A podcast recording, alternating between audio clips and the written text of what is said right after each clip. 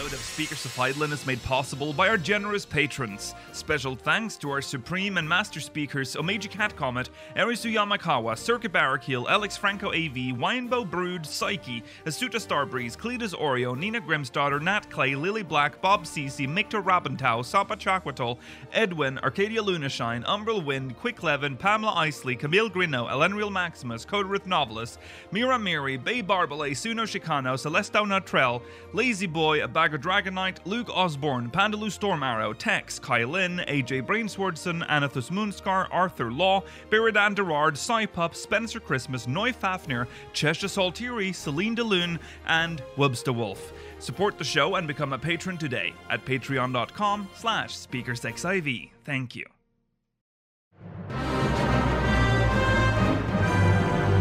This is Speakers of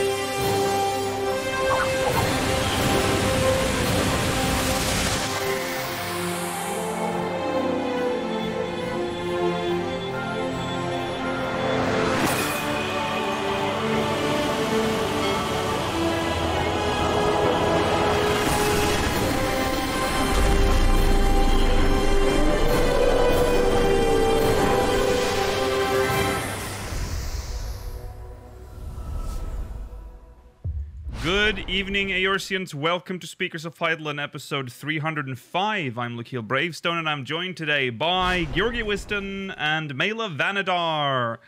Rollo uh, is uh, late today, so we had to start without him. That means essentially we're we're doing the show without Rollo today. I'm sorry. Um, we uh, it's June 25th, 2022. It's the last episode of June. Can you believe it? Uh, we are about to enter July.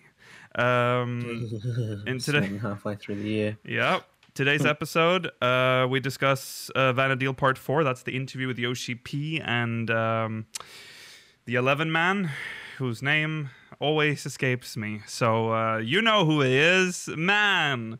Uh, also, the European server expansion, as well as the Japanese server expansion, is about to happen with patch 6.18. So we'll talk about that. Uh, of course, we'll be reading Mogmail, speakersxv.com slash Mogmail. And stay tuned for the post show. If you're watching live, we'll be answering questions from the syndicate. We have a channel update. Uh, this is a bit of a short notice, but um, if you if you're a, an avid Speakers of Eidolon uh, viewer, you you pro- or speakers viewer, you you're probably you probably know that around this time we do something special, uh, and that is a 12-hour stream. That's right. Next week, Friday, uh, July 1st, we will do our yearly 12 hour stream. We will be starting it with the live letter. So the live letter sort of kicks off the 12 hour stream, and from there, we just keep going. So that is that starts at Wow. noon uh, BST. That's 1 p.m. Central European time. And that's like, I want to say, when is it? 4 a.m. Is it? Se- or is it 6? 4 a.m. Pacific, 7 a.m. Oh, sorry, it's 7. Oh, yeah, 4 a.m. Eastern. Yeah, oh, sorry, yeah, yeah, yeah. Wait, no, 4 No. a.m. Pacific, 7 a.m. 4 a.m. on the west Yeah, yeah, coast. Yeah. 7 a.m. on the East Coast. There you go. There you go. That's very nice and messy there. Uh, I should have. We should have noted the, the times, but there you go. You, we got the times. It's when the live letter begins, but we'll probably start a little bit before that, obviously. Um, okay, there you go. That's uh, so. Make sure you're there. Um, it'll be Or else. It'll be or else or else. Let's jump into um, recent events.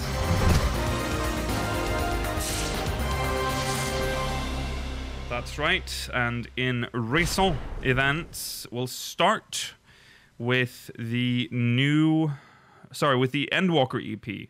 Um, that is available right now. Um, so six, sorry, five songs. Uh, Pilgrimage, Radiance, In the Balance, The Map Unfolds, and Hippo Ridin'. That is, of course, the the EP for 6.1. Oh, right. And Yeah. I like how you said those songs as if people contextually know what they all are. Well, they're, The they're songs three- from 6.1, so you can you can figure Yes. it out. Well, the first three are from Aglaia. The map unfolds is um, Alzadaal's Legacy and Hippo Ridin', I think is obvious. Yeah. It's the Ameliance What custom is it? deliveries. Oh, okay, yeah, Yeah. thank you. yes. Uh, yeah, so that is available now. Um, I think From various. from various. It's downloadable Services. mini album. So, I- Um, I so know it's it's, on physical. Amazon. No, it's only it's only a digital download. I know it's on Amazon. I'm not 100 percent sure of other services. right. Google Music, maybe. Who knows? Uh, Apple Music, probably. Right. hmm Yeah. Um, I'm sorry if you can hear my fan chat, uh, but uh, I have to have it on. It is almost. It's been like we've been kissing the 30 degrees mark uh, today, so it's very hot. All right, uh, moving on. Uh, Crystalline Conflict season one um, will be coming to an end. Um, that might come as a surprise, or like a, not a surprise, but it might stress some of you, because at least it did to me, because I have been very relaxed uh, with uh, Crystalline Conflict recently. I haven't really done it much, uh, so um, this is a reminder that you should probably get back into that if you've uh, if you've had a Remember, this is is separate to the The Battle series. Pass system. yes, that is true. That is true. Although this is obviously the best way of getting that. I don't. They're patch based, aren't they? Or every couple of patches. I think so. Yeah, yeah. That's Uh, not ending immediately. No, no. Uh, so it I says the believe com- it is ending with with 6.2 though. I think they already With announced six that. point yeah, Yeah. but not with the end of the season. yeah. So don't worry too much because I was thinking, oh god, I haven't bothered to get that outfit yet. Right. But you've you've still probably got another good two months. Yeah, you two. have a you have a month or two, I think, to to get it. But I'll read the the post from the Lodestone. The competition has been fierce, but season one of Crystalline Conflict will soon draw to a close with the release of patch 6.18. Once the season has ended, players will receive rewards according to their overall rank and tier within within within within each data center. The final results will be announced on Tuesday, 5th of July. So give it all, give it your all, and prove yourself the fiercest fighter on the Crystal Line. So there you go. Uh, season two will begin with the release of patch six. Point, wait, hold on. Season oh, season two will begin with the release of patch six point one eight. Upon the commencement of season two, you will be placed five risers below your final placement in season one, with zero rising Ah, stars. So no change then. from you. I don't, mm, yeah, I was gonna say I don't know if that's necessarily gonna place me that low. No. If But- you want to do well, get in quick so you can get out of bronze three. Because if you leave it more than a day, Hmm. you're going to be in bronze three forever. True. true. True. True. Yeah. So there you go. Um, get back to Yeah. crystalline conflict, guys. This Balance is your your. PvP even further. Well, they've done quite a lot. They've done quite a good job. But Yeah. keep keep up with that Yeah. and uh, hmm add new maps eventually. Hopefully, maybe one new map they will. every patch. Mm-hmm. Yeah. That'd be nice. That would be Ooh, nice. that's a bit generous. Don't let it go to. One map. This per- is the only good PvP mode they've managed to come up with. Don't don't leave it in the dark Mm. too much. We'll see what they do. Um, okay, uh, housing. so, we can never Hooray. solve sort housing in this game, uh, and every time there's something here, I.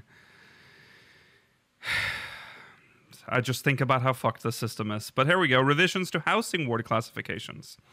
To accommodate housing demand, the classification of wards dedicated to free company slash private plots will be revised.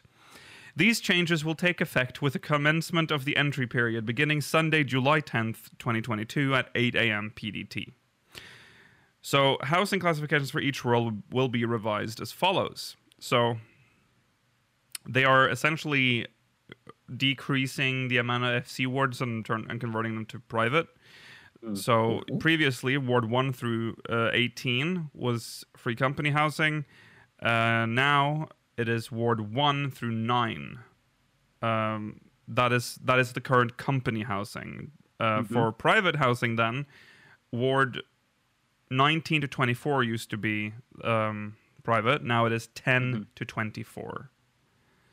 That's perfect. That's addressed the balance, and it's given Well, yeah. every FC plenty of time to get Mm-hmm. a plot. Yes, that's what I like about it as well. They did talk about how this was the system was specifically designed so they could shift it relatively easily between the 2 mm-hmm. depending on supply and demand. Mm-hmm. Now Good that stuff. now that everyone has purchased all the plots as shell FCs, probably. Yeah. But Oh, you yeah. know, you know, whatever. We they're they're at least they're private now. Um, okay, we're still in Shirogane. So you know. Uh, housing areas for the four new worlds added to the European data center will be classified differently. Further details will be announced at a later date. So I think I don't know if they talk about it. Yes, they do. So we're going to talk jump into that now, I guess. Unless you have anything to add to this uh, mess. No, no, no. I think No. this was that messy right now. I think this is No, some I'm of just- the cleanest it's been for a while. I understand what you're Yeah. saying. It's just in general, the system is a mess. Uh, okay, Mm-hmm. moving on to what they were alluding to here. Um, European data center expansion. We will mention right off the bat that this is also happening to the Japanese data center. The the changes we have discussed previously with the That's not an expansion, though. What was the word that they specifically use? oh, I don't know. Um, Maybe they did use expansion, but it's not an expansion. It's like yeah, a, expansion. it- it's just redistribution, Oh, really. It's more of a yeah, it's a redistribution. Yeah. Yeah. But uh, okay. Um, but the European data center expansion, of course, is a big deal because we are getting new worlds. Um, so I'll read the post from the Lodestone. Producer and director Naoki Yoshida described a major server expansion of the European data centers in the announcement regarding the expansion of Final Fantasy XIV's operations. This expansion is planned to be carried out in two phases, the first of which will be covered in this post. Implementation of the first phase is scheduled to take place during maintenance for patch 6.18 on Tuesday, July 5th. Four worlds will be added in total, with two worlds being added to each data center as listed below. Oh, So, the names names. New worlds in the Chaos data center, Sagittarius, I probably won't get on with anyone from that server. and Phantom. So, Yeah, that's fine. that's the new worlds there. And the new world. Sagittarius of all zodiacs. Well, as a Leo, I'm not sure how I'll, I'll fit I- in. But I- to be fair, it's better than them naming the server like Cancer or something. That's that's So- true. that's true. Um, all right. new- Phantom's a really nice name. yeah, Phantom is cool. yes. We New- got the Chaos got the best. Yeah. Well, new worlds in the light. Well, li- new worlds in the light No, data don't center. I think lights overall are better, to be honest. Yeah, they got Alpha Maybe if you're Chad, I guess. yeah. and I'm- Raiden. Alpha's a great character, Mela. That's Alpha true. is a great character, but Yeah, Raiden, Raiden and just reminds Alpha. me of the Metal Gear Solid 2 character. Well, Alpha is I mean- sorry. Raiden, Raiden is the Odin of six. Yeah. Hmm. So And that's about got the only time they've appeared. yeah. So we essentially got They are a two boss in the. Baldesion arsenal, but I only discovered that after I did the research. Mm. Uh, yeah, so there you go. Sagittarius, Phantom, Alpha, and Raiden will be the new uh, worlds on the European data center, now bringing them up to eight servers per data center. We are also, I don't know if they mention it here, but there are also going to be um, an additional data center with eight new worlds coming next year. So there is that as well. Because they wanted an 888 configuration for all region. Well, except for Japan, which is a whole different story. North gonna America, and Europe. 8888. Yeah, they're gonna have an Oh, additional okay, one. yeah. Yeah. Oh, um, right. So, uh, with this, of course, you get the new world bonuses for the new worlds. We're probably not going to spend too much time talking about that. It's the same as you'd expect. It's you got the character creation bonus for like with a double exp gift of 10 silver chocobo feathers um and then you know which you can exchange for low mid-level gear. And then bonuses when you reach level 30 you get a million gil and 15 days of free playtime which is always good. I mean hmm that is account wide so you know Mhm.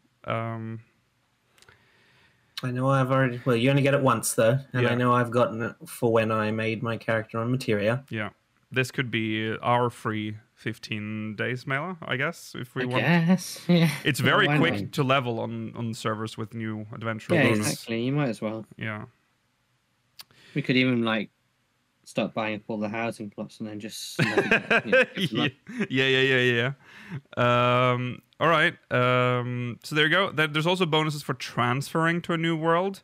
The home world transfer service is free of charge. Double EXP bonus until level 80, valid for 90 days following transfer. gift of 10 gold chocobo feathers exchangeable for special rewards such as rare mounts. That's like That's the not bad. Mount and the the Mhm. red drought Meat. chocobo or whatever it's called. Okay. And the meat dog. And the meat dog, yeah, it's a lammy dog. Uh, owners of private estates and slash apartments are entitled to a certain amount of compensation in gil. So that as well. If you transfer and you already have a house in the old server, you get monetary compensation in game. But remember not to relinquish your land beforehand. That Right. does not get transferred until you leave. Right. Uh, if you have, re- yeah, they even say like underline it. If you have relinqu- please note that if you have relinqu- uh, relinquished the deed to your plot or the rights to your property, you will not be eligible to receive gil compensation. Uh, new worlds will maintain their designation until uh, the active player population of the worlds in question have grown to a specified number. Please note that once a world has been removed from the new world category, the bonuses listed above will no longer be applied. In the case of newly created characters, these bonuses will continue for 90 days, including the day of creation, regardless of any change in world status. I like that they have to specify including the day of creation, as if there was a person out there that will be counting their days Right. to the 90th day, Mhm. and then like, but they forgot to include the day of creation. I'm like, where's my, why, why, where's my bonus? Yeah, yeah. Uh, so about the housing, the purchase of housing will be unavailable on the newly established worlds at the launch of patch 6.18. Before we can resume the sale of plots, we must first verify that the Japanese European data center expansions and the data center travel system are stable, then re-enable the homeworld transfer service. For the latest updates regarding the availability of housing on the new worlds, please visit the Lodestone. All lands purchased on the newly established worlds will be carried out under the housing lottery system. The various residential areas on these worlds will be inaccessible until the purchase of housing has been made available. Please use the world visit system to complete the following side quests on another world while the housing area restrictions is in, uh, restriction is in place. So they want you to do where the heart is and the Shirogane and Imperium unlock quests on another That's world. right. Sorry, the fact that it's doable is is Oh yeah. it reminds me of how when on Materia you couldn't do it at all because obviously there were no worlds Right. to transfer to that had access to the housing wards. True, true, true. Uh, also, I mean, it is a, re- a reminder again. Six point one eight will introduce the uh, the world visit, it the DC visit system. Da- yeah, the DC Yeah. visit system. So that's that's pretty cool. Um, we get to uh, visit. We, Well, we we'll will- see. What do you mean we'll see? Well, you never until it's actually launched and accessible. I'll hold my breath because they might. del- Like they I always. don't. You, I don't know. I don't think they'll delay it, but I'm always skeptical of these sort of things. haven't really seen remember any signs. with world travel and people getting lost in the Oh yeah, stuff. yeah, yeah, yeah. I mean, This it's is much two scarier. Ma- hmm It's two days, Mela. I feel like they would make an announcement about it. Oh no, now. that's true. Yeah, But, yeah. like, Like this is imminent, so it, it'd be very strange. If, yeah, yeah. It's just like I'm not going to use it for sure. For a, li- I'm yeah, I, I'm not. I don't want to get lost in either. Mhm. Well, Oh no, sorry. Scary. It's it's, uh, it's nine days. Sorry. yeah, yeah. Yeah, It's on July fifth. 5th. Um, Um, yeah, I, I think uh, no, I think we're in on track. I, I, yeah, I don't see. I, they sure haven't they haven't been like coy about the system. They've mentioned it and been like, you know, it's happening. So because remember with because this has been pushed back before already, hasn't it? Or am I mixing it up? Yeah, yeah, yeah. So I feel like they'd be very on the I ball. think they said they wanted to do it at this like launch of Hmm. Endwalker, and then they said, "Oh, we don't want to deal with the oh yeah, because there was so many the the yeah the, the increase of players and the potential risk of this at the same time." So they Mhm. pushed it back. yeah. Good move, probably. But it'll be nice to see our our light friends again. Um, and uh, Oh Mhm. yeah. Looking forward to seeing you. Yeah. Okay, that is our recent events. Let's uh, let's read some Mog mail before we jump into the Vana'diel interview. Let's go.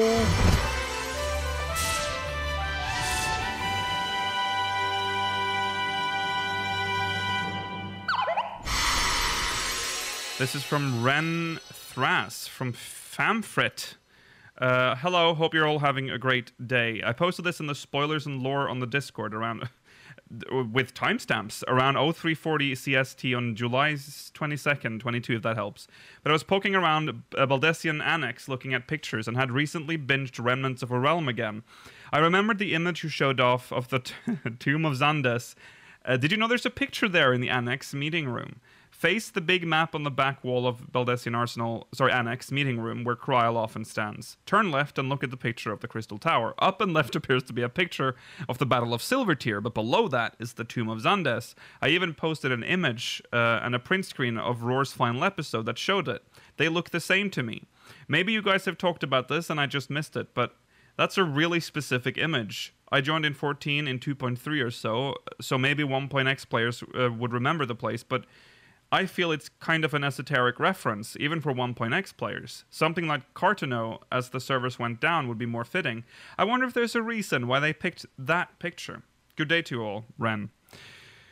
Uh, I remember us talking. I'm sure we talked about that. I'm not sure if yeah, maybe we might have. Um, we've definitely Maybe internally. maybe we talked about it on like a, a weekday stream or something. But Yeah. that is Uh, definitely uh, a thing that's there. That is definitely Tomb of Zande's concept art. 100%. Um, It's nice concept art, so they might have just wanted to reuse it. yeah, They've For used all a we lot know. of concept art in that area. yeah, Yeah. I definitely noticed uh, in the one of the few parts of my Endwalker playthrough, you definitely see me reacting to that picture because it feel, felt very odd. It is something you don't, uh, I didn't expect, and it is a very esoteric reference because I think if unless you were like obsessed with one point like me, you you probably wouldn't necessarily recognize it or think about it, but Z- uh, Tomb of Zandes is retconned for all intents and purposes now because we we never see Zande's tomb, right? Uh, and I don't know. It's it's an it's an odd one, but I, uh, since since it is not touched on at all in Endwalker or in six point one. I think it's just they had some neat concept art and they just wanted to put it up on the wall, like stuff that they've studied. I, I, I I would say though that that probably means that the tomb isn't necessarily retconned. It's just not relevant to anything. Like it's just a thing. I think Yeah. Mm-hmm. I, Yeah. It might not have like powers or anything. it may just- it may not have found it. it may not even be Zande's tomb anymore. That part can have been Yeah. retconned. No. It might just be an Al- or, a, or yeah, an elegant tomb. Um, yeah, so there you go. But let's uh, yeah, uh, I'm glad no, more people noticed it, uh, and they noticed it because of Roar. See, so there you go. That's that's cool. Uh, all right, thank you, um, uh, Ren. Ooh, I'm, uh, I've already scrolled away. Ren Thras, thank you from Famfrit. All right, let's do one more. This is from Giltia from Zodiark. Hello, speakers. Recently, while journeying through Eorzea, I found myself at the northern edge of the churning mists at 5 a.m. Oh. I spotted the Void Ark Ooh. drifting by and took a moment to stop and watch it. I started thinking about the Shadow of Mhach raids, how fun they are, and how important the lore might be now that it seems we're delving into the void. Then, like a projectile from a diabolical gate shot by an ancient Allagan war machina, it hit me. What if they make Shadow of Mhach mandatory for MSQ like they did Crystal Tower? I think it makes sense because players will experience lore that will serve them later, just like how it currently happens with Crystal Tower. It would also create a pattern, and you know how the devs love patterns. 2.0 Alliance raids became, became mandatory in 5.0, 3.0 um, Alliance raids in 6.0. It would always be three expansion packs after they were first released. Lastly, it would, hopefully, make Alliance roulette less of a Circus Tower roulette. I ask because I watched some lore speculation videos made by refugees from that other game, and it's pretty apparent 90% of them haven't done the Shadows uh, Shadow of Mhach raid series. Anyways, part of me just wants them to make Shadow of Mhach mandatory so it would create a pattern so Ivalice and Orbonne Monastery would be required for 7.0. All who wish to proceed through MSQ must face Thunder God, Cid. Seven shadows cast, seven fates foretold, yet at the end of the broken path lies death ahead, and death alone. Uh, That's fine. I can see them making Shadows of Mhach rec- required at some point, especially if the Void is going to become very important. I don't necessarily see that being the case for Ivalice at any point, I think it's too intensive, and also not necessarily tied to the story. Well, you say that, but we we are early in 6.x, and we have al- already speculated that Ivalice might eventually play some role in the story, be it maybe not in 6.x, but we might start pivoting at some point towards it. That that is still a part of Eorzea that has unresolved. I mean, it is a part. It is a part of Eorzea, but I feel like it's being exclusively tied to like side content at this point. at this point. You never know. I think either way, I think we can all agree that Nier will never become. that I don't. Yeah, stop. No. I agree. Yeah, there's no need So for the, that. the pattern will be broken one day, no matter what. I think Ivalice could become required, depending, but it feels like a self-contained story with the Ivalice troop and whatever. that is true. that is Um, true. But Mhach, fine. Uh, make it mandatory if it helps the make the plot better. hmm But I feel like the void stuff's kind of, I don't know. Well, It's the, going to be a little bit for now, and then we'll move to something else, and maybe it'll come back later don't, on. Don't you agree that the Ivalice stuff should be mandatory, considering the the relevance just to the world in general? Like, I agree. To be fair, I also think Bozja should be mandatory to do the storyline. Bozja is kind of like wasting lore in a way. See, that's because of the existence of Bozja is the reason that I think that they'll never tie it to the world because I feel like Bozja is too tied intrinsically to the Ivalice storyline at this point. Well, I think also that there's a reason why they've never shown any of the really big characters. Like we've never seen, uh, like the princess, her Ashe. Like some of the big players of Ivalice have yet to like really be on. Like the whole story around Ashe, they have a whole story around her. Like she was, she's still alive, possibly somewhere, right? That mm-hmm. might be a storyline we pick up as part of MSQ. I'm just theorizing, obviously. There's nothing currently that's that suggests such a thing, but that is possible. Ivalice I mean, is part of the they're not- world map, like or Dalmasca is, anyways. Not Evil East, but Yeah, they're not beyond killing off characters in uh, text in random collectible pages that you get based on RNG Mm-hmm. well, remember that in parts remember- of the content. I, I I would argue that the way that Bozja's story ended leaves a lot open for like just us being reintroduced to stuff in the MSQ. Like, um, what's his name? The guy who's who mysteriously died. The uh, Uh, I don't know. Gabranth. Yeah, Gabranth, Yeah, Gabranth. We don't know exactly what happened to him. A lot can happen uh, in between, and I think that might blend in with La- Lady Ashe's story. Um, I don't know. I can. I still see lots of story threads that I've left that that we can still pick up for for Dalmasca, uh, and now that they no longer have Garlemald as they're like, there, there's no empire anymore, so they are free we we might not even have a political thing with them. Like they might have just. I mean, they essentially had a a, a kingdom before they were taken over. They might just reinstate the kingdom. Be like, okay, we're back. Here's some other quest. Here's some other st- stuff we struggle with over here. I don't know, Uh, because that's that was what that was our big like counter to to wanting the Ivalice story was like, Ugh, do we really want another like rebuild this kingdom or this like place again? You know, we might not have to. It might just be the mystery of where Lady Ashe is, or whatever. I'm just hopeful. just don't know hopeful that- thinking. No, that's fair. I'm not as optimistic, sadly. I I just don't know if the mystery of where Lady Ashe is is an intriguing enough like MSQ point at this at this period in the story right now. Well, with that in mind, Well, that's up to the writers to um, make. also bring back all the big boys like Balsalion and all the cool Yeah. uh, Rothgar. But um, let's jump back one expansion. Yes. Um, to the so Mark Mhm. storyline. Um, what like Kaishi or that the Sky Pirate man Yeah. or the the boob lady? Like who? Who's who's who? What big names from that series do you might come back? Diablos. Oh, Diablos is intrinsic to this game. He's in so many other bits of content. I don't think he's. That's kind of just part of his story.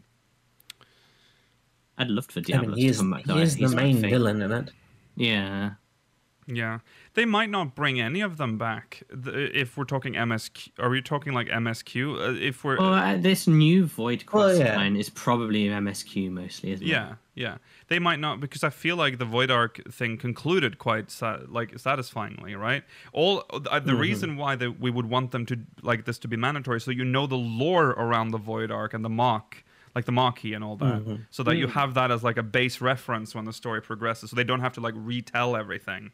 That's the whole point. That's why they made Crystal I Tower suppose. relevant, right? Also, so you know who who the fuck uh, uh, G'raha is, right? Yeah. hmm I mean, I think that's the main reason that people Yeah. they force people to read to do Crystal Tower as part of the MSQ because they are intro- reintroducing a character that is now essentially an intrinsic part of the MSQ. Well, also, um, a man with hat who turned out to, you know, uh, the one of the Amon. bosses, Amon, obviously. Well, yes. Well, that's that's the question is: was that always planned, or was that something they were like, okay, well now Crystal Tower is part of the MSQ. We don't know can how- use what we want from here. I don't know how far 100% ahead the they second were, option.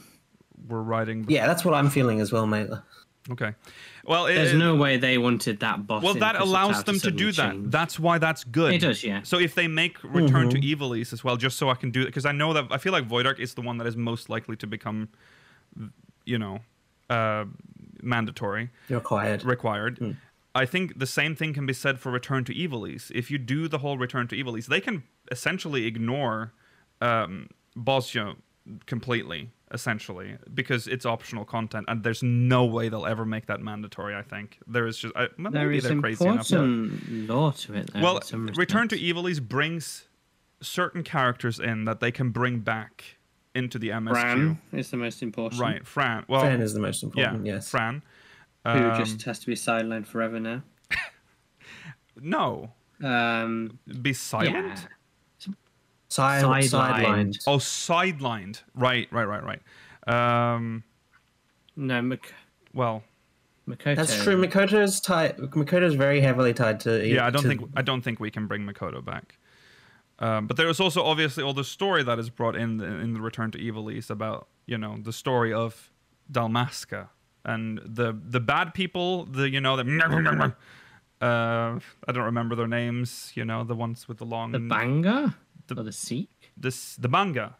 The, are those the, The ones with the long mouths? I can't remember. I never remember their names because Seeq are the big ones, like the blah. blah, blah. Um, Seeq are the round ones. Yes, yes, yes, yeah, Bangaa are the ones that kind of have like floppy lizard ears. yeah, yeah. Um, yeah, I definitely feel like Void Ark could. That series is the most likely to become required.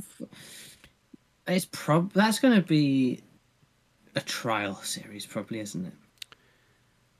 One, This, The- this Void quest line. This Void series, I suspect, yeah, it will be the trial series, but I also suspect it will be MSQ in the same vein as um, Trials in a Realm Reborn. It'll be the first time. Yes. Like, yeah, there's a trial series that's part of the MSQ, which might allow them to relegate dungeons to a side series, which would be nice because it's been a while since that's happened. hmm that's The true. trouble it also means is, it also, yeah, is that I mean we've speculated that it's going to be the four thrones of the different elements, and then it's going to be uh, evil man. G- ga- ga- g- g- g- g- G- Oh, what's his name? Golbez. Golbez. Gilbaz, yeah. Um, so there's not much room for characters from that Alliance raid series other than just getting some generic background lore and mark, which Right. might not even be relevant Well- to this part of the void. Like, where's Well, part of me Diablos is- Prime, dude? Well, part of me is thinking that like possibly this is because we're probably not going into the void until whatever 7.0 is. Right. So like I, I think it will be yeah. relevant moving forward regardless. Mm-hmm. I don't Oh. a part of me thinks we won't even deal with Golbez until oh. 7.0. That's probably true. Otherwise, it'd be a, it'd feel less powerful. Right. Yeah. I would like Diablos back though in some like ultimate form, just some just Well, OP Diablos. yeah, I do because like him because as a we character. we keep encountering Diablos, but we there's He's always in like a sleepy form. He- yeah and it kind of feels like pop-uppy especially the 1st Mm-hmm. time we encounter him in Amdapor is like okay That one was there's rubbish. diablos i guess um yeah, the yeah, there we go. I think uh, I would want all the initial three, um, the three raid series to become mandatory at some point, but that's because I also want Coil to be mandatory. So I want most of like yeah. important world lore to be mandatory, and I feel like it's a shame that a lot of people don't I get to experience it. uh, I would prefer Coil to be mandatory before Ivalice. I think Coil Hmm. is so intrinsically tied to I would the lore of our world. I would honestly want Coil to be uh, mandatory before Void Ark, just as soon as possible. I agree, but Yeah. I think Void Ark, I think Void Ark, agree. Void Ark is more uh, pressing right now Yeah, if it's going to become relevant to the MSQ. yeah. Well, Well, believe coil's the- not mandatory. The thing I think is- important it is. a lot of people, uh, or I've heard this argument before, is that Coil is too difficult.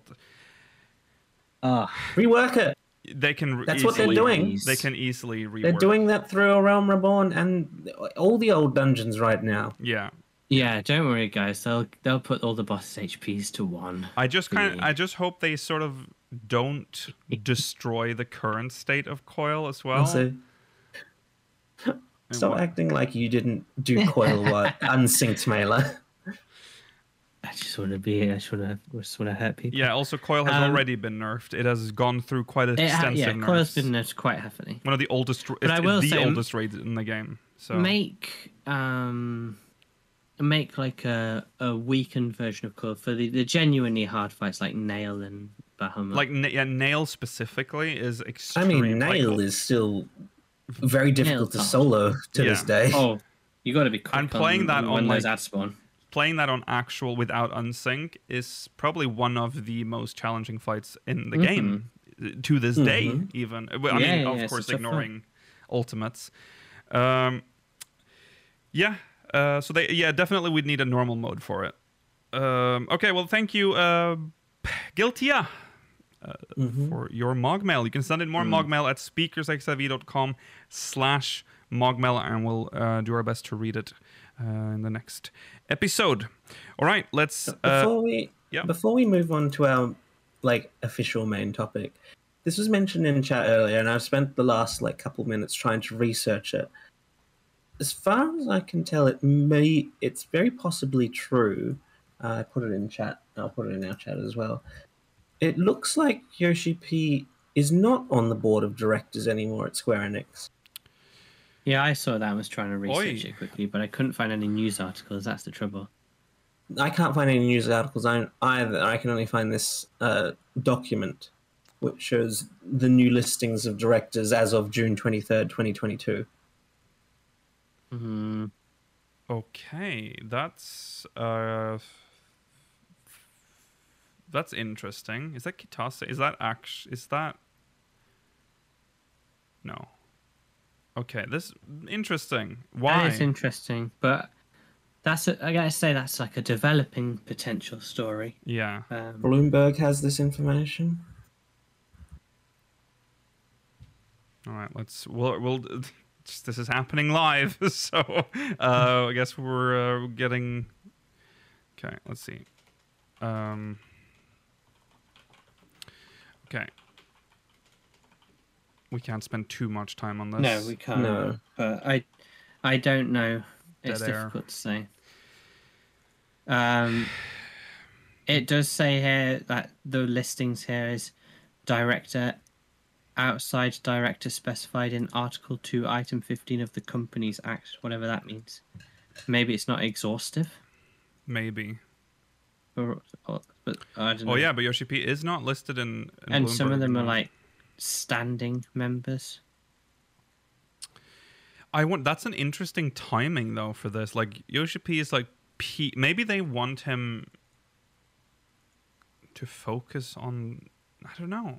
This is Yeah, odd. maybe it was Well, taking away from his. My, yeah, maybe that's why. It's very possible that it's he doesn't have time for it. I've also seen more insidious explanations people have had, like the fact that he doesn't support the NFT push that the company has been going with right recently. Oh no! Or if That- they want to kill their company, If they, if that's the reason, if it's such a, I'm worried about Square Enix, and this isn't exactly helping. So, uh, all right, well, uh, let's hope. we don't. Yes, we don't have any. It's it's still very early development, so we might have more information about this next week. Yes. Interesting development, though, if if true. Uh, okay, well, we'll try to to get us back on topic here. Um, uh, and that is also true. Let's not forget that Yoshi P. That wasn't necessarily a position he was vying for in the first place. So, hmm and he has a lot on his plate. So, I, I let's hope for that. That that- that's the reason. I'm sure maybe there'll be a statement if this becomes like a because I, I think if, if rumors like that start spreading, I feel like they would need to do some sort of damage control here and, and I explain. think it, yes, especially if this if enough noise is made up made about this in the upcoming week, I think they will address it in the live letter in all likelihood. yeah, yeah, yeah, yeah. Yeah. Okay, well, let's move on, everyone, to uh, the main story. Uh, we discuss Vana'diel. This is the fourth and final part of the um, interview. Uh, so uh, this is with uh, Naoki Yoshida and of course, um, oh, God, I need to see his name because I uh, Matsui. Okay, there you go. Um, Mhm.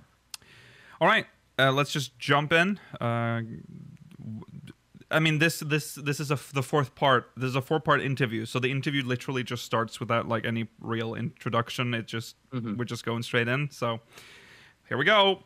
Boom! What are your priorities when it comes to engaging with players or the members of your team as a game producer? Yoshida says, For me, it's simple. It's about whether or not the game is thrilling for me. Uh, those making it and those who will play it. That's all there is to it. As a form of entertainment, games should compel people to consider, hey, that looks fun, I'll give it a try.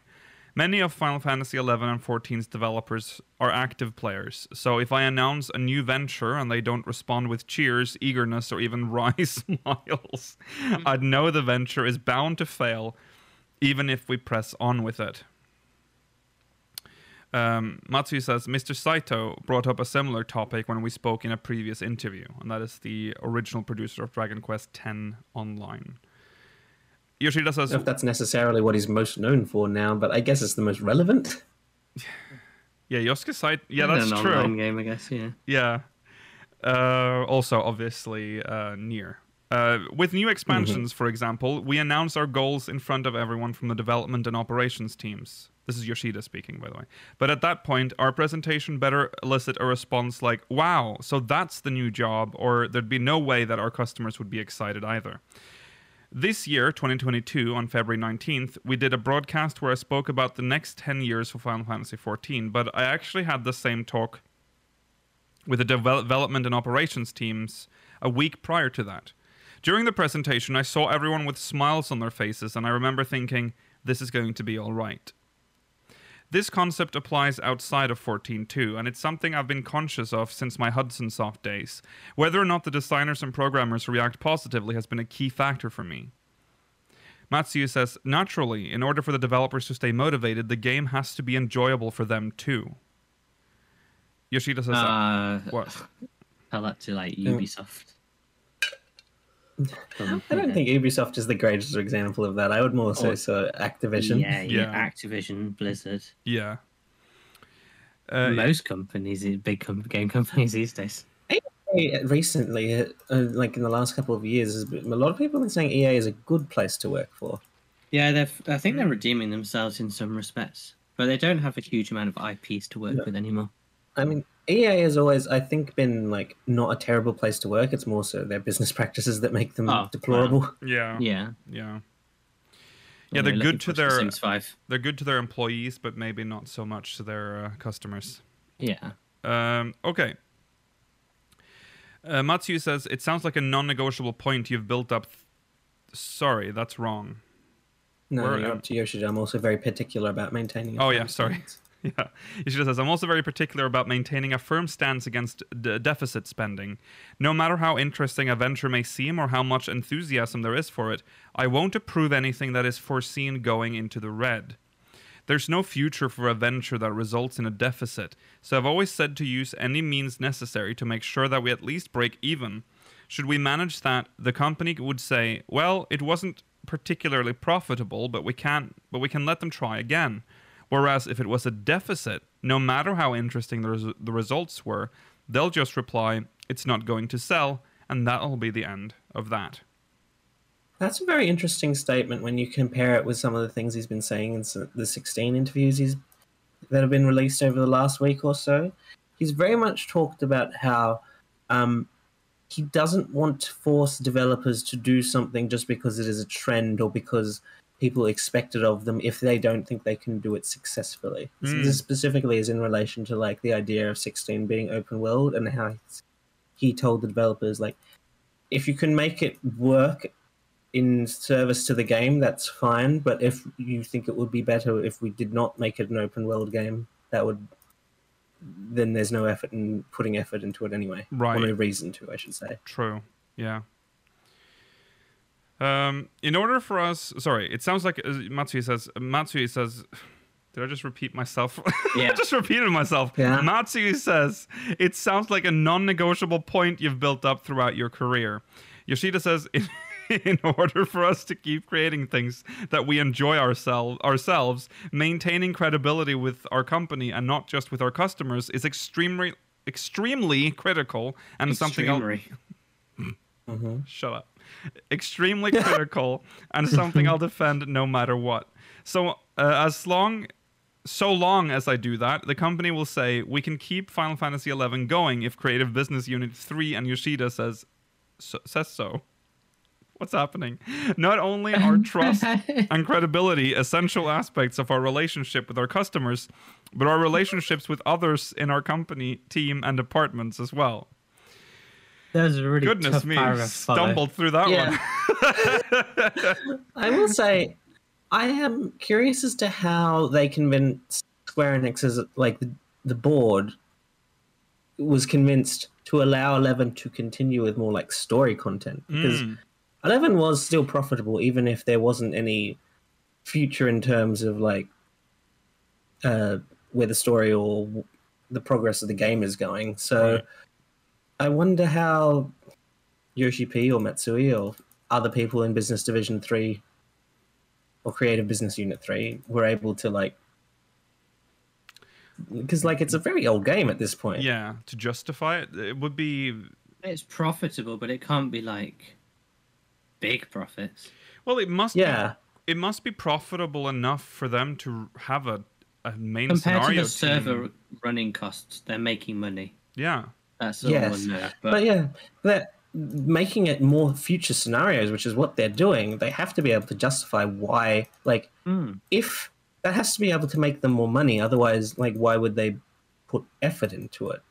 right. Because otherwise, they would just keep the servers going as they are now and still make money. Yeah, they they've always said that like Eleven is still a very profitable game. So, I guess I mean I think we just s- go into this thinking that 11 is uh, an inferior product uh, because 14 exists, uh, but from all No, every time markets. every time they talk about 11 they talk about it as if this is still like one of their big golden geese um like uh, there's Mhm. 14 and there's 11 It 11 has to be though, because what other Final Fantasies are there that are still making money?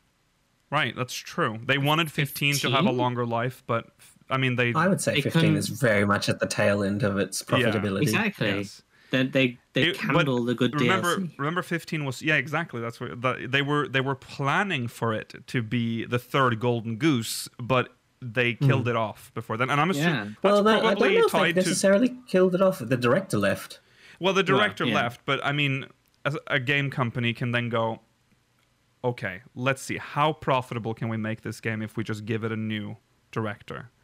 They could have done mm-hmm. that. A lot of games have done that in mm-hmm. the past. Maybe they did consider that and thought Yeah, it wasn't worth it. That's probably what they did. yeah. they probably said it's not going to sell. because 15 was severely damaged by its launch. Like, it, Yes. it was not a great. Yeah, I mean, even the development was bumpy. Like, Well, this- its launch was very controversial because some people really liked it, and then some people were like very much down on it. Release. yes, it, it, Some people are still very down on it. yes. oh yeah, Seven remake.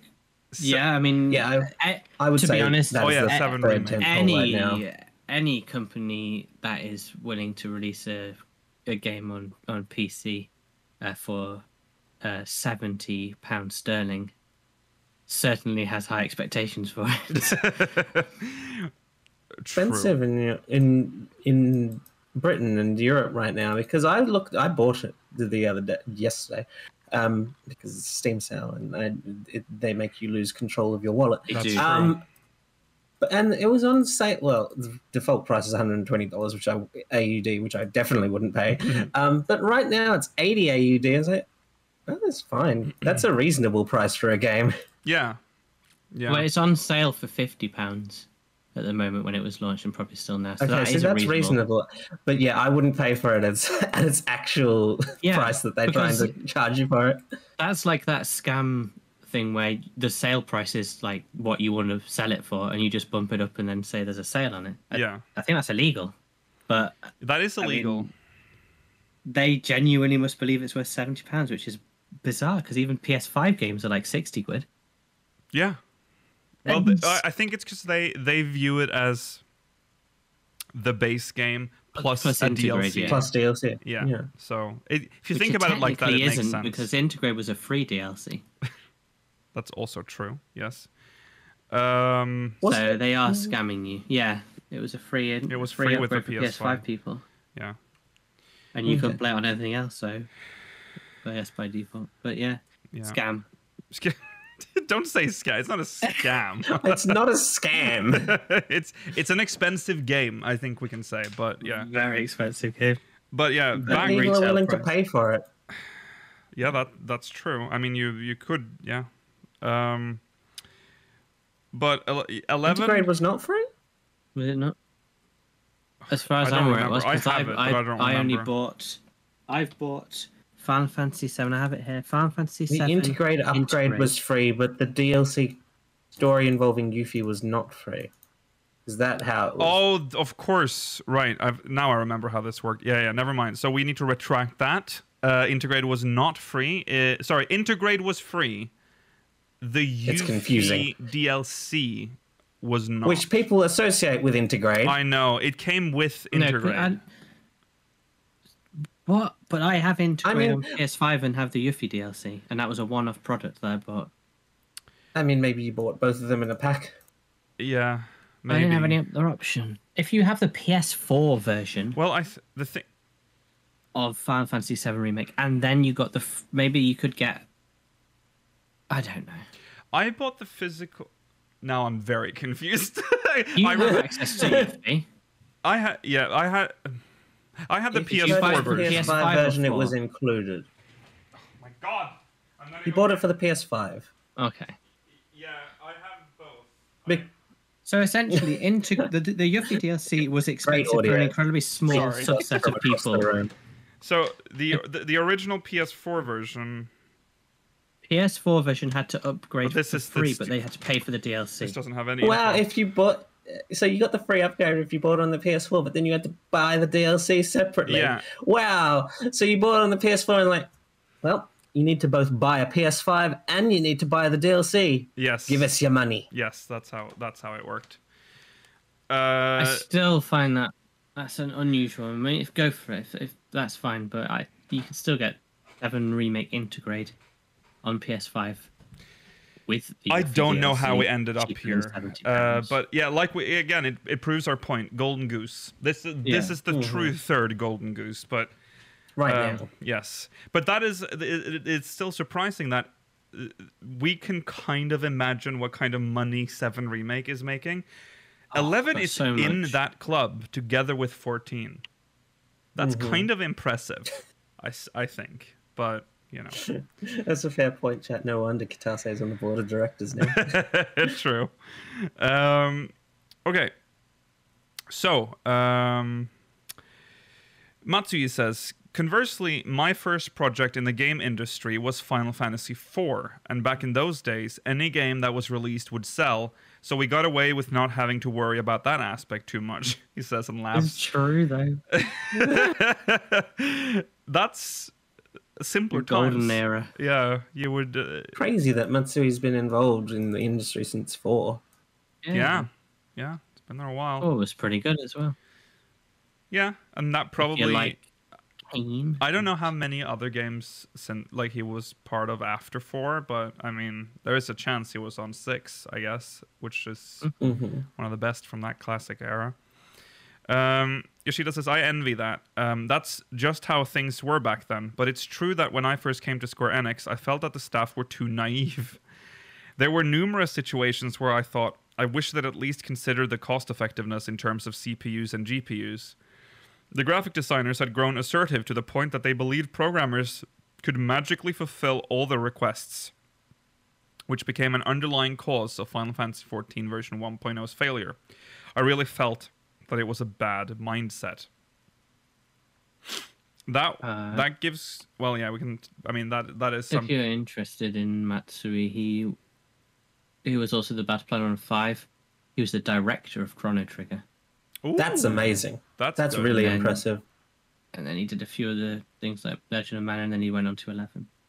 I see. Okay, yeah. So he has some. He has some uh, He history. has some street cred. Yeah, He was involved in 14 as well as the lead combat system designer Yes. during A Realm Reborn. Yes. Yeah. Yeah. Yeah. yeah. Uh, okay, so yeah, he talked about the graphic stuff, which was a big deal for Square. I remember like, you know, eight, nine, ten, that era where fourteen, sorry, where Square Enix were like the cutting edge, like studio when Oh, it came yeah. to graphics, graphic design. They were top of their game.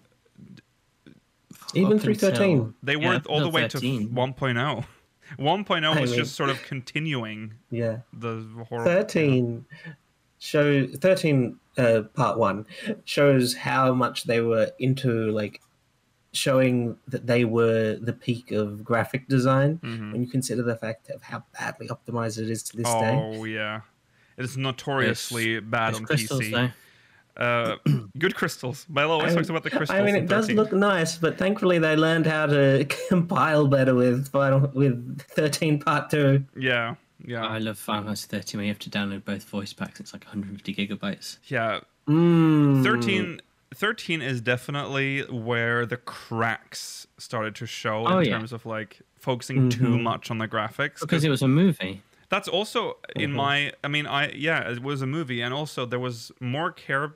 It seemed put into like the the visual fidelity and not than the characters. There's all, the, the characters in thirteen are very hollow, except for a, a select few. Yes. Um, and w- most importantly, one of the hollow characters is the main character. is the main character. yeah. Yeah. and that's a Ah, problem. Lightning is the new cloud.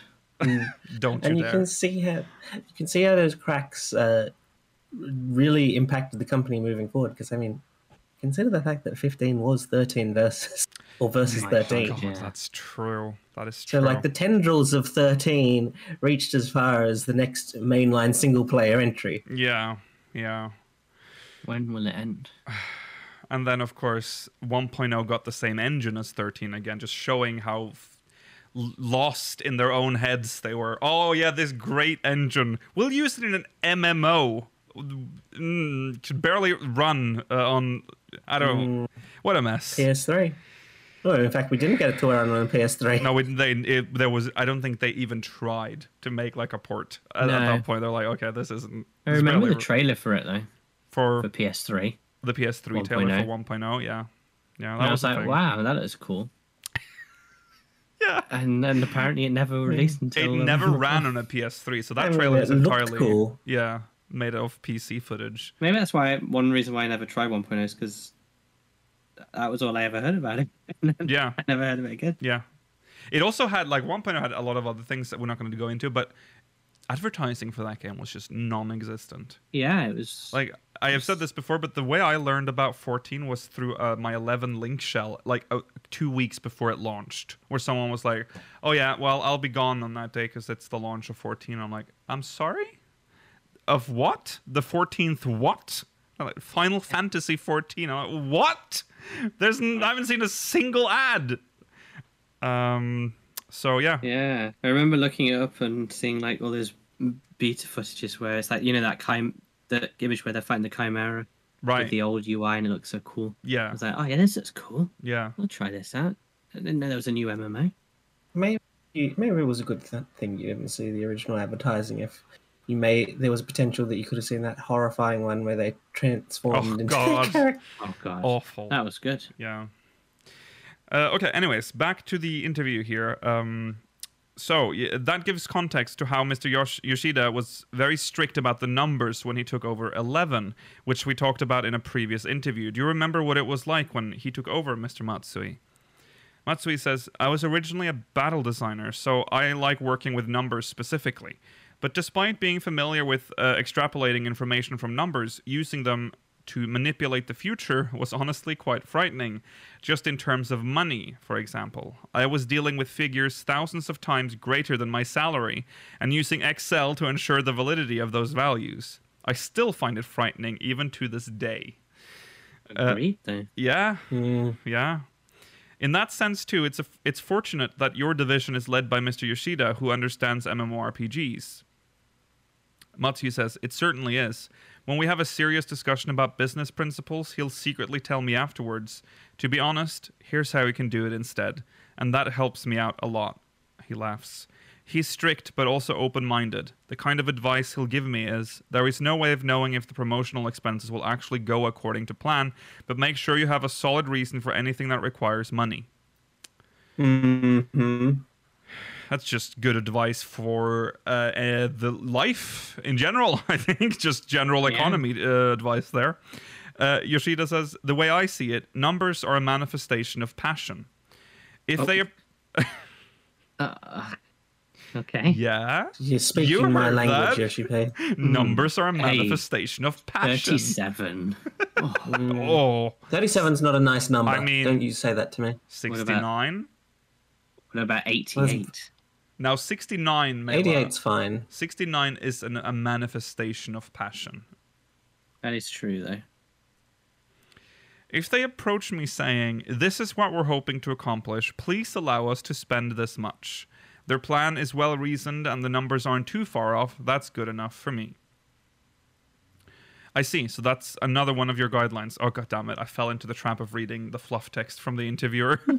Yoshida says, On the other hand, I would never approve spending money for something they just want to try without any goals. That kind of spending won't lead to the next step. Oh, okay. In baseball, for example, you keep track you keep track of the pitches that have been thrown so far. Then swing the bat based on your prediction of what sort of pitch is coming. Aside from the aside from the geniuses who can hit on reflex, I think that's pretty much how it goes. Furthermore, the game doesn't end with that one pitch. It keeps going. If you get a hit, you start predicting the next one. If you don't get a hit, you analyze why you missed.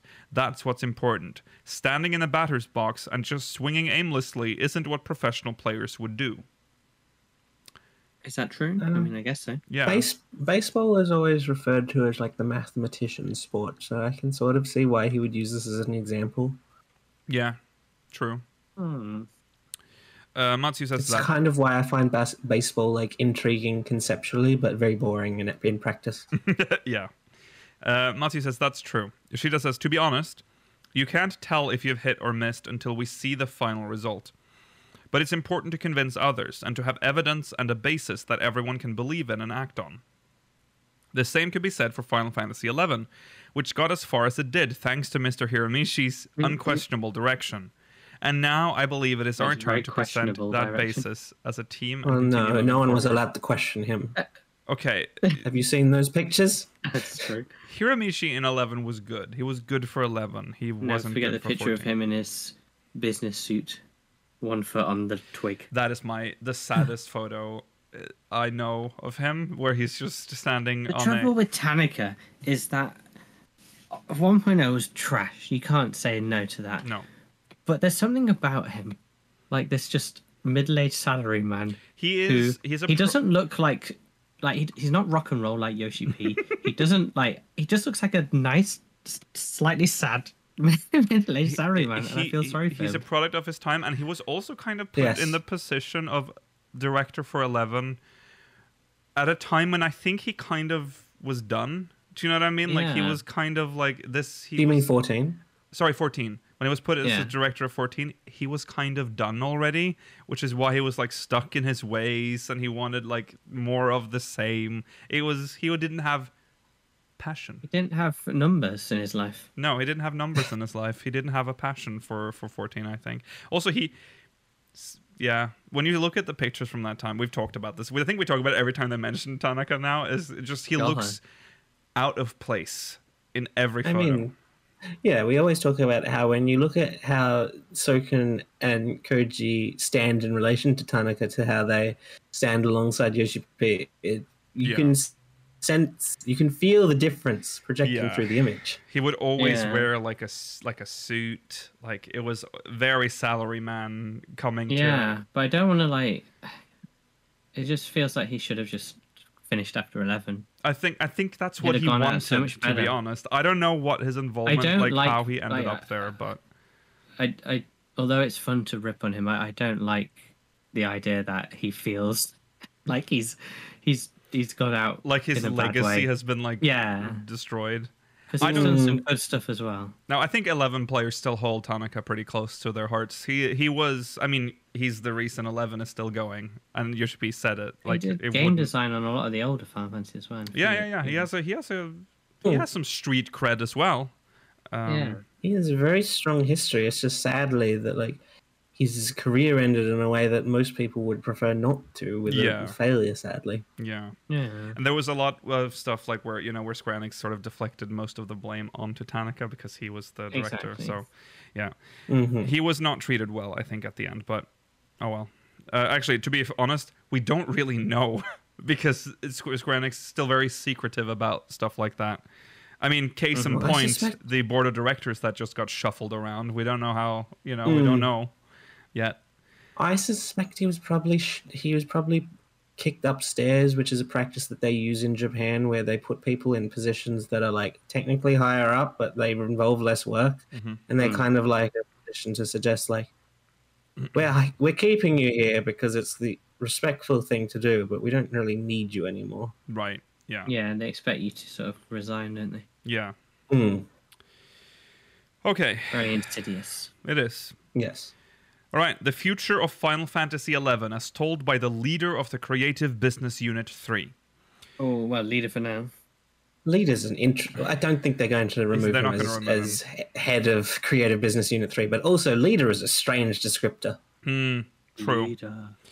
A big question for players who support the current state of the game is how long with, will Final Fantasy XI remain in service? What are your thoughts on the timing for an MMORPG to close its doors? That's a big question. Yoshida says there's no telling when that'll be for 11.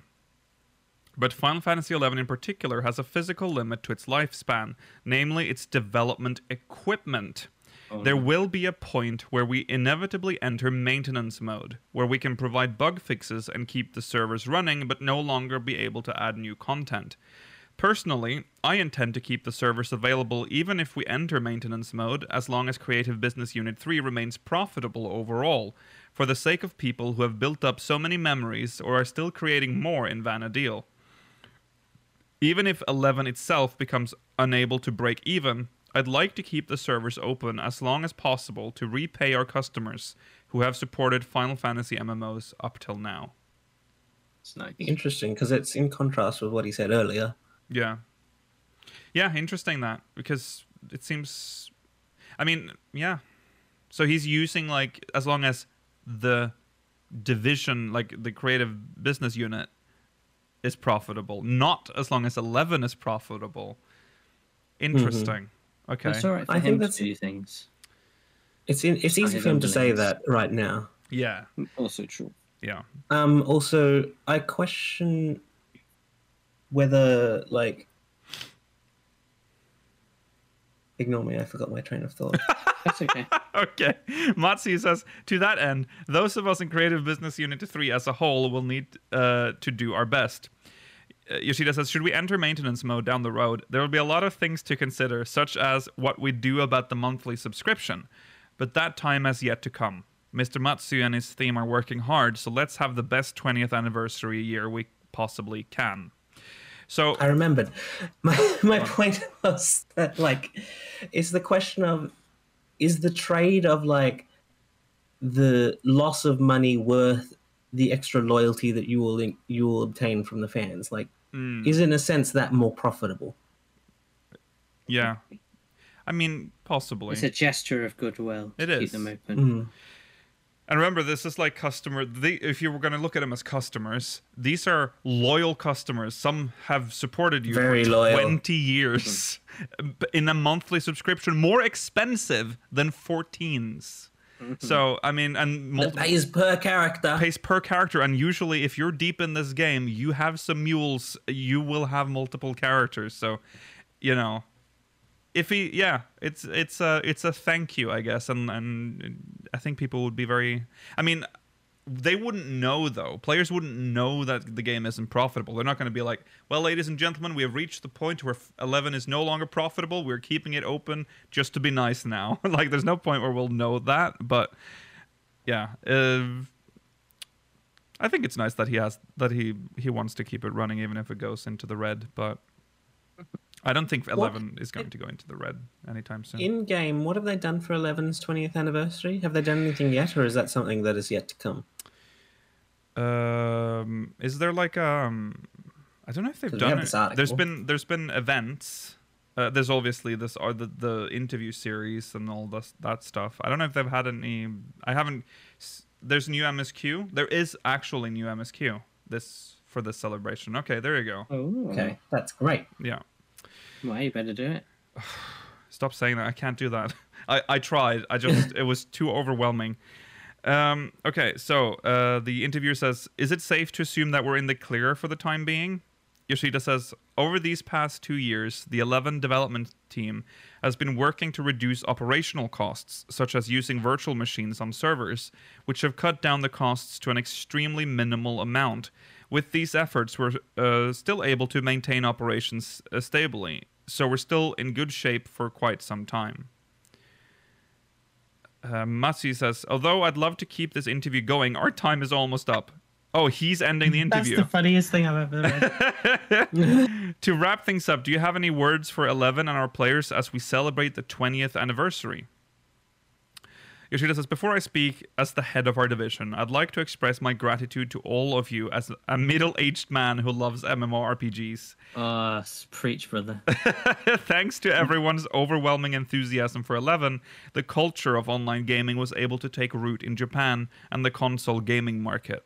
I feel nothing but gratitude for all of you who have continued to love 11 for such a long time, including those who are taking a break from their adventures, and of course, those who are still active in the world of Vana'diel. Thank you all very much. It's interesting. Is 11 truly the first time that like MMOs and online games took off in Japan? I don't think so. I think Phantasy Star Online 2, which was a Dreamcast console MMO, Well, he- had some popularity. He said it was able to But when take did that root. release? He said take root. That a game exists doesn't necessarily. I think 11 was like one of the first massive online MMOs in, in Japan. Also, Phantasy how many Star people? Online 1, sorry. I was going to say, how many people had a Dreamcast? Uh, 2000 was when that came out. Oh, Mhm. yeah. Phantasy Star 2 That's is the only one two that- years previously. Yeah. Remember, this was 11 on. It was both on PC and PlayStation 2. So Oh, it was, this a, was like it's a, cultural revolution. To, yeah. Um, and of course, the first Final Fantasy MMO. So I mean, that it had a big pull. EverQuest 2. Oh yeah, I don't know. How, yeah, was it that? I don't That know. was after that. That was 2000. Oh yeah, remember remember 11 as came well, out in 2002. Chat. So yeah, this is an Quest 2 oldie. 2004. Mm-hmm. So okay, uh, Matsuya says, "Is there anything you'd like to say as the leader of Creative Business Unit 3? Yoshida says, Final Fantasy XI's development and operations specialists are con- continually working to ensure that players can continue to enjoy the 20th anniversary and beyond, which has my full confidence. What I can do now, as the head of Creative Business Unit 3, is to do my utmost to keep the world of Vana'diel going as long as possible, whether that be years, months, or even days longer. You should have done that in the other way, in the other order, I think, to make it sound less scary. yes, months, or even days. Creative Maybe minutes. Uh-huh. Creative Business Unit 3 as a whole will be maintaining it as a place where you can always come back to uh, come back to or continue to stay. So I hope you'll continue to enjoy Vana'diel from here on out as well. I've also told the CEO that as long as Creative Business Unit 3 remains profitable, 11 will keep going for a while, even if it goes into maintenance mode. So please continue to enjoy your adventures. It's interesting that he brings that up, the maintenance mode, because um, just like before Yoshi P took over the Creative Business Unit 3, um, and before, you know, Raps, or was it? Was it after Rhapsodies? I don't exactly remember one, but a lot of people were expecting maintenance mode to be next. Now it's mm. more like we don't know when maintenance mode is happening because we're getting new MSQ. There's events. Like it just feels like Eleven has like sprung back into life. Like it's it's really odd. When I went on, obviously there was a free login campaign, but when I logged on, like a couple of weeks ago, just to see, there was people everywhere. Like the world was full of people, um, which is not what I expect from an MMO that's 20 years old and you know kind of a niche game. I would say 11s compared to like what WoW. Would you like a remake of Dragon Quest X offline? Yeah, sure. Yeah, I played Dragon Quest. X I'm very intrigued. I want.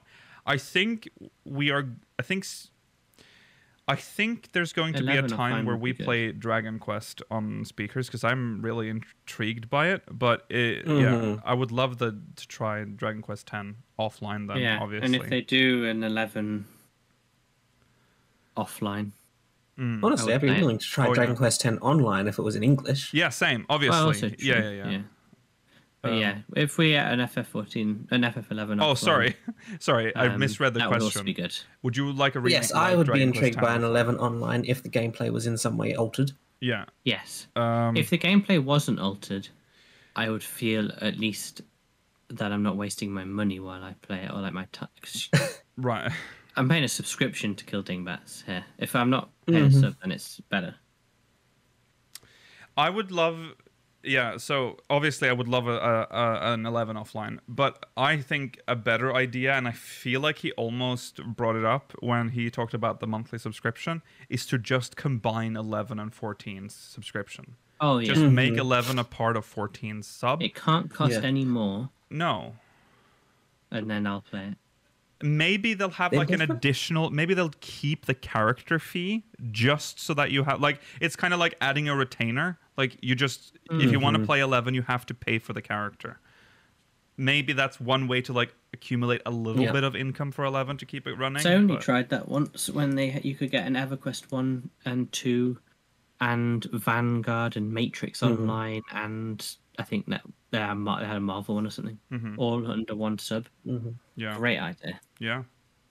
I do sincerely think they need to create some way to archive 11 once it enters Oh. maintenance mode and eventually once it goes offline because it is 11 and 14 are mainline Final Fantasy titles. If they are, be, it was eventually a day where you would be unable to play them, that would be very unsatisfying and quite sad actually. Yes, yes, it I would. agree, and I would hazard that that needs to happen sooner than later, rather than this. Oh, it'll be Well, fine. you, I think you can rest assured because, um, and we do not obviously condone this, but there are, uh, if you talk to anyone who's played 11, you know that there are like people that have private servers. So the Yes. games are preserved in like actual, like if 11 went offline tomorrow, someone will have the Yeah. server fully functional. Which isn't the case for some MMOs. Well, because especially like Mhm. 14, like Yoshi P talked about, like, because they've made it in a way where you will there you will always be missing one part of how it works. I don't even know how servers like like that work, but apparently it's very complicated. You you don't get the information. I think 11 literally just throws all the server info at your client, and that's how they've been able to like Mhm. reverse engineer it. I think. Um, but yeah, a lot of a lot of MMOs don't do that, 14 included. So. It'll Um, never happen, but I'm still very much pro the idea of like a museum where you can go to where you can just explore old MMO worlds. mm, I feel, But the know, problem is you would re- yeah, you well, would require the cooperation of the companies that made those, That's those true. games. Mhm. That is true. But a lot of, uh, I think a lot of the older games, it will be possible because a lot of those games have, a lot of those game companies are gone. Like a lot of the early MMO companies just gone. They they died when their their main golden goose died. So you know those would Mhm. probably be possible. But I have a feeling that's going to happen one day. We're going to get MMO museums. Gone museums. forever. I think. Wildstar, rip. Vanguard Saga of Heroes, rip. Mm, Uh, there was an MMO where you could be a dragon. Rip. I can't even remember what that one was called. Myth of Soma. No. What are those lovely MMOs that it- you oh, this that- was it. Istaria. I Uh, oh, God, oh, uh, Maybe not actually. Al, Al, oh, got it. Have have we played some old MMOs? They were still running. though. Oh. Yeah, I was gonna say. What You were those lovely funny games that you played on dead MMOs? Myth of Soma was Myth the best one. and There Soma. was like Skies of Icarus or was it something. Albion? no, Albion's a decent one. No, it wasn't okay Albion. sandbox. It was it was some. It was like a WoW n- knockoff, I think. Yeah. Yeah, we played we played some weird ones. Anyways, that is uh, the end of uh, we discuss Vana'diel uh, part four, and that is the Mm-hmm. we discuss Vana'diel uh, interview with Yoshi P. Um, happy birthday again to uh, Eleven, even though it's been a while since that happened. Um, yeah, We're that's a it. year away from the Realm Reborn 10 year anniversary. Yeah. God, it's true. It's been uh, been a oh, it's been a while. Well, that's Twice uh, as long yeah. as the in game time that happened between the Calamity and A Realm Reborn. That's also true.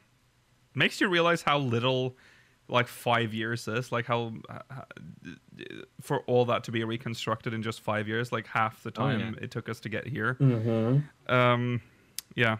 Okay, well that's it, everyone. Uh, thanks for watching. Remember that on Friday, July first, we will be having a twelve-hour stream covering the live letter and then lots of other stuff um, happening along the way, including a Lala run. I mean, we always do the Lala run for twelve-hour streams. So make sure you tune into that. That is at noon BST, eleven sorry, uh, one p.m. Uh, Central European time, four a.m. Eastern, 7 p.m. Pacific. Uh, all right, that's it. We'll see you in the poster if you're watching live. Remember to follow on Twitter at SpeakersXIV, twitch.tv slash SpeakersXIV, YouTube.com slash SpeakersXIV, exclamation Discord in chat. If you're watching on demand, links in the description. Remember to send us mogmail at SpeakersXIV.com slash mogmail. Uh, and if you're watching live, post shows coming up. See you there. Goodbye.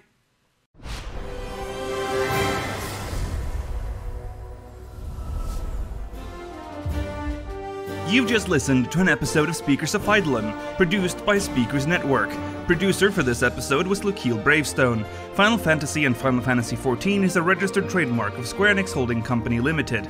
If you would like to support the show, consider pledging to our Patreon campaign at patreon.com slash speakersxiv or buy some merch at teespring.com slash stores slash speakersxiv. Link to both of these sites, as well as our Discord server, is provided in the episode description. Thank you for listening to this Speakers Network production.